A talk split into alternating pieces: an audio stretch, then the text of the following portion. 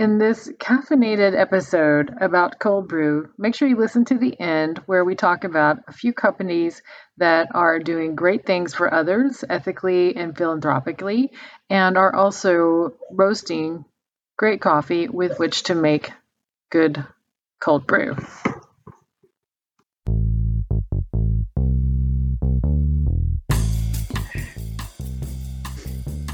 Hello, hello, everyone, and welcome to the Coffee Explorer podcast. I'm your host, Jen Stone, and today I am speaking with uh, a new colleague of mine in coffee, Cheyenne Lentz, who is the creator of the uh, coffee blog called Baked Brewed Beautiful. Welcome, Cheyenne. Thank you so much for having me. We were just talking a little bit. You're actually an author of many things coffee, lots of product reviews. Tell me about your business and Baked Brewed Beautiful?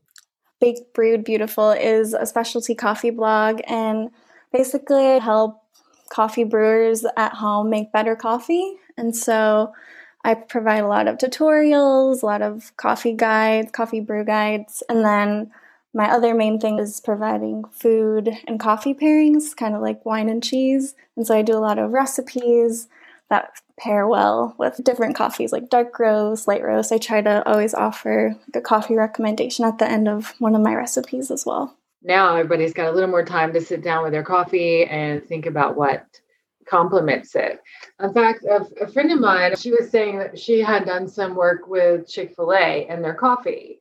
So, you know, they upped their coffee game a few years ago with the Thrive Farmers.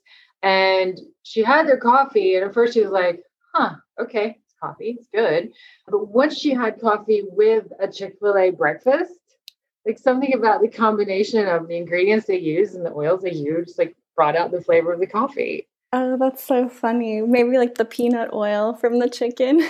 I know when I have like Kenya is the coffee I've had that experience with the most. Sometimes you know when I have Kenya with hearty foods, it mm. takes on more flavor. Today we're talking about cold brew and iced coffee. What would you summarize as like the definition of those two? Yeah, it starts in the process of making it. So iced coffee is more you just make a batch of coffee and then you dump ice in it. And cold brew is a little bit different because it takes a lot longer, like at least 12 hours. And so those beans or the grounds are brewing for at least that 12 to 15 hour period. So it's more involved than iced coffee. What about the taste result? Yes. So the taste, cold brew is more, I think it's a little less acidic and I think it's smoother.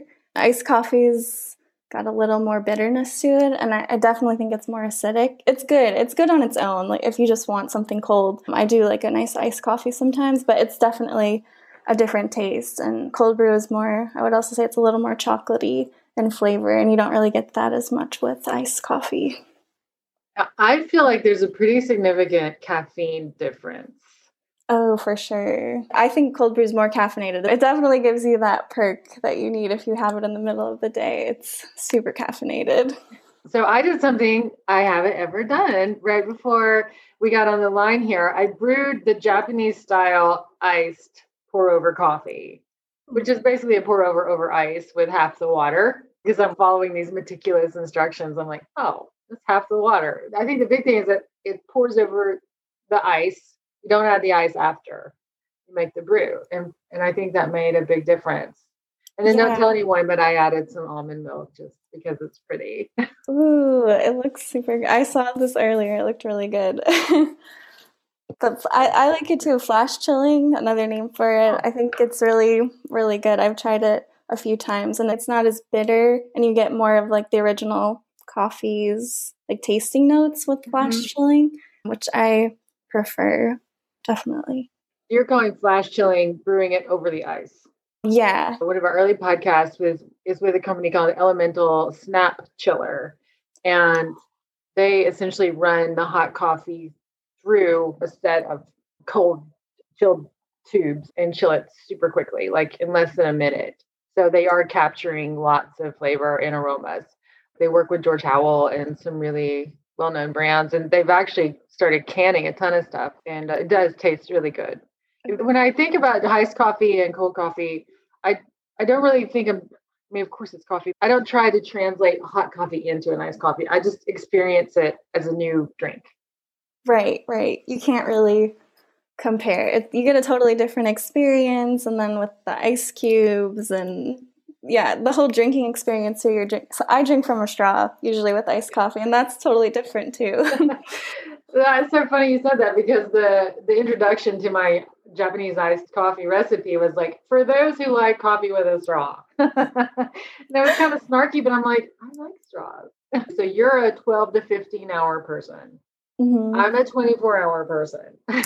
Oh, wow. Okay. So, my recipe is the original toddy coffee recipe from, I actually still have my original er, instructions and, and maker from 1994. So, no. that recipe is tried and true, and it's, it's not as coarse as the today's cold brew coffee is. And also, it's half as much water. So, for one pound of coffee, it's nine cups of water, not even two liters and uh, so it's super concentrated and very viscous. And then they at the time recommend a one to to three or one to four dilution.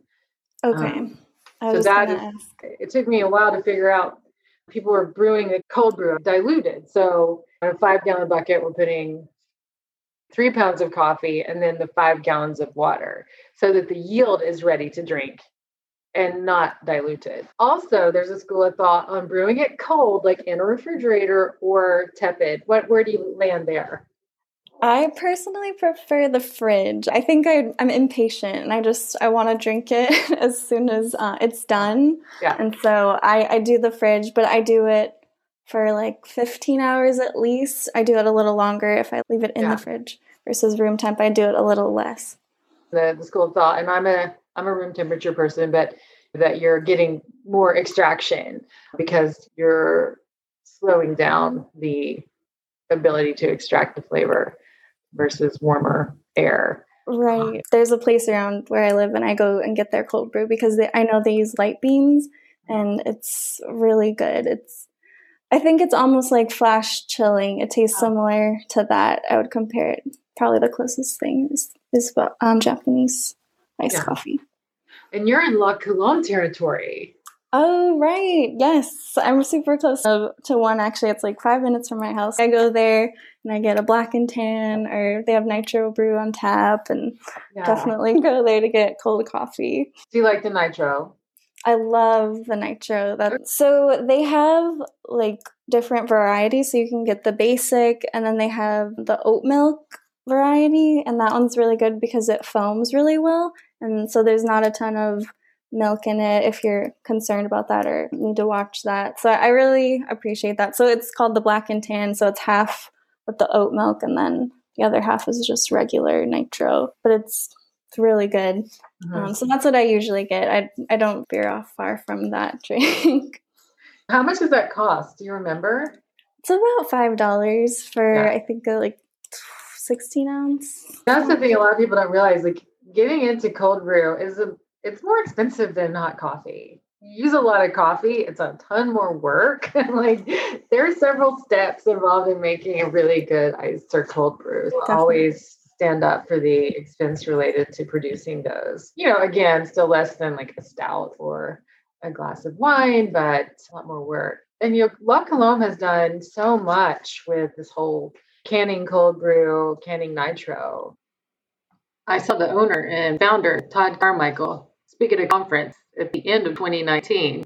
I was oh. pleasantly surprised. The title of his speech was like really ostentatious. How I became a multimillionaire in coffee. But then listening to him speak, very humble beginnings and really, really obsessed is his word with coffee and continuing to innovate. Their their canned nitro is actually pretty good. At mm-hmm. least what I've tried that's canned, it's probably my favorite. I haven't had a ton of success with canned cold brew. I mean canned nitro brew. And I've tried before, like let's throw our coffee in a can. It's so much more difficult. It's just so volatile. And if you want something great, like you said, tricky to make sure it stays good in a can for a year. and so, what else would you say to home consumers? Would you suggest they start with iced coffee or cold brew? I would say jump in and just go for the cold brew. There are inexpensive ways to start. I read about somebody who uses um like a cheesecloth bag, or they're called cold brew um, maker bags. You can buy them on Amazon, and you put the beans like in the bag, kind of like steeping a giant uh, bag of tea, and then you put that in like a huge pitcher of your water, and then you just let it steep. If you want to just start and do keep it really inexpensive, it's not going to be the best, but it's it's a way to to try it and see if it's something you like. I haven't done it myself, but because I have cold brew makers yeah. um, here, but it's definitely a good way to jump in. I have tested the cheesecloth, and what I like about it is that it gets the very fine sediment out, especially if you run it through double. Then and you can just throw it away because it's kind of messy unless you want to throw it in the washing machine. there is a variety of cold brew makers out there. So Cheyenne, tell us a little bit more about baked brewed beautiful and like what that encompasses and how our listeners can check you out you can go to bakedbrewedbeautiful.com and um, you'll find a ton of recipes there for iced coffee. I love iced coffees, iced lattes. And then I have, like I said, a bunch of pairing recipes where you can find cookies. And then I have coffee infused desserts as well, like espresso cookies, espresso frosting brownies, that kind of thing, if you're kind of looking for that. I'm releasing a coffee brewing journal in the month of March. So you can log your daily brews and kind of refine like different variables. So if you're testing one out, like maybe the water weight was too much or maybe the temperature was too high, that this is a log to just help you keep track of that on a daily daily basis. So that'll be coming out in a hard copy in March and also a digital copy to save trees as well, which I'm all for. that is so great and handy. And that's, you know, when I talk about grinding and pour overs, it's a lot of people don't get super precise with all the implements, like the scale and the water temperature and the thermometers. And that log can really help people because every coffee is so different. Like your Kenya grinds differently than your Nicaraguan. And so making a minor grind adjustment has a huge impact. Yeah, for sure. And th- that's exactly what I want to help people do is just put like what kind of coffee is it and just really help them figure out like okay, what's working, what's not, mm-hmm. and going from there. Yeah. And it can be intimidating, but then when you think of the links people go to to make an amazing loaf of bread or, you know, good cookies, like you said, or, or grill a steak, like you have to put the effort in to get totally great results. Yeah, it's not an overnight thing and you're going to be an amazing coffee brewer. It's a process. Cheyenne, I really enjoyed talking with you today, and I think your listeners are going to love going to some of the resources we've mentioned and just digging in on iced coffee. But tell us again, we've got your website, but how can we get in touch with you? You can reach me at info at bakedbrewedbeautiful.com. Feel free to send me an email or DM me on Instagram. Baked Brewed Beautiful is my handle too. Thanks so much. Thank you for having me. Thanks for listening all the way to the end. And I promised Cheyenne I'd mention a couple of roasters that she feels strongly about supporting, especially when you're purchasing a neutral coffee or a darker roasted coffee for cold brew. Those roasters are Fire Department Coffee and Peace Coffee. The links are in the notes. Additionally, if you'd like to know what coffee I recommend for a really remarkable cold brew, then I suggest our Ethiopia Wush Wush from ciel.world. That's on our website at ciel.world, C-I-E-L.world. You're also welcome to email me, jen at ciel.world, with any questions about iced coffee versus cold brew.